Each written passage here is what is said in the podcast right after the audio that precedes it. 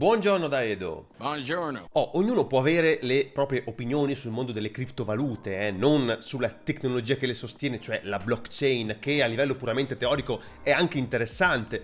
Poi devo ancora vedere una singola applicazione pratica che non sia possibile ottenere senza la blockchain e con molto meno dispendio di energie, ma questo è un altro discorso.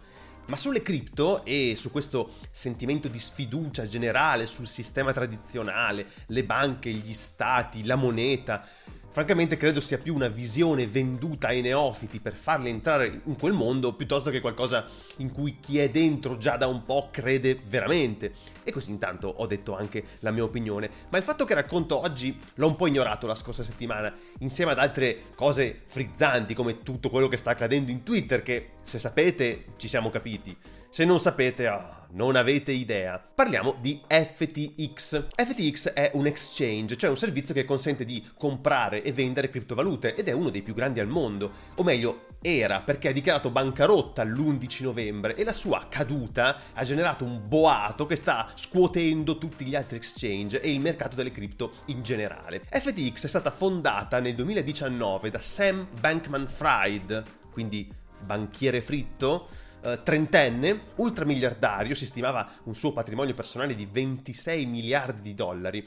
FTX, dicevo, si contendeva la maggior parte degli scambi di cripto nel mondo con Binance, che è guidata dal cinese Changpeng Zhao. L'inizio della fine è datato 2 novembre con l'uscita di un post di Coindesk, che è un sito di news specializzato in cripto, che ha svelato il rapporto finanziario tra FTX e Alameda Research, che è un'altra società di Bankman Fried che si occupa di trading finanziario su criptovalute e che è finita poi anch'essa in bancarotta. Coindesk pubblica un documento di bilancio privato rivelando che una grossa fetta del capitale di Alameda Research è investito in token emessi dalla stessa FTX, cioè i token FTT. Quindi in pratica Alameda è una società di FTX e il suo capitale è composto da investimenti in FTX stessa, una specie di cerchio chiuso che significa ben poca liquidità e ben poca stabilità e gli investitori privati iniziano a fuggire. Il 6 novembre Changpeng Zhao, cioè proprio il CEO di Binance, dichiara di stare vendendo tutti i token NFT ancora in possesso di Binance e pochi minuti dopo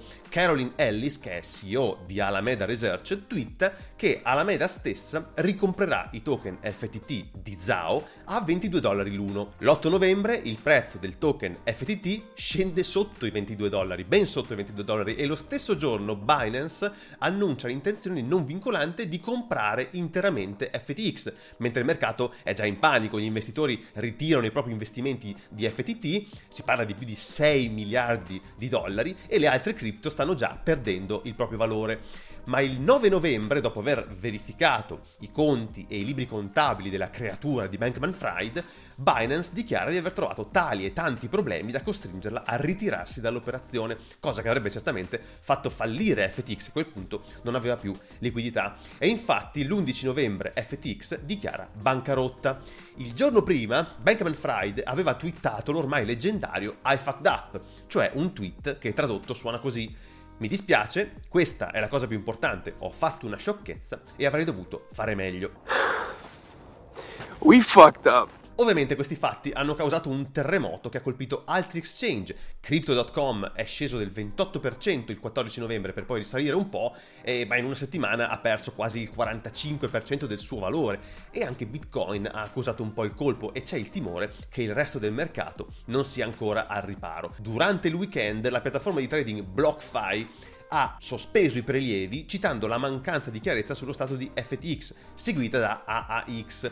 Ikigai ha dichiarato di aver perso una certa quantità di fondi degli investitori in FTX e un'altra piattaforma, HBit Limited, ha dichiarato di non essere ancora riuscita a prelevare 18 milioni di dollari in fondi da FTX. In questo momento FTX è sotto investigazione dalla SEC, che è l'organo del Dipartimento di Giustizia degli Stati Uniti. Il token FTT, dai 26 dollari di valore di inizio novembre novembre è ora attorno al dollaro e mezzo. I documenti della bancarotta di FTX rivelano asset tra i 10 e i 50 miliardi di dollari e la capitalizzazione totale del mercato delle criptovalute negli ultimi 12 mesi è scesa di circa 2 triliardi.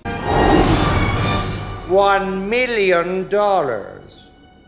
Nel frattempo Bankman Fried dalle Bahamas sta continuando con una serie di tweet deliranti che non vale manco la pena commentare. E questo è il racconto della vicenda FTX. Questo cambierà la vostra idea sul mercato delle cripto o sulla blockchain? Non credo, ma magari avete qualche spunto in più su cui ragionare. E per sapere che cos'è il vero Web3 invece vi lascio in descrizione anche un'intervista a Tim Berners-Lee che lo spiega e che comunque vale sempre la pena di leggere. Era tutto anche per oggi, grazie per aver seguito fin qui, alla prossima, ciao!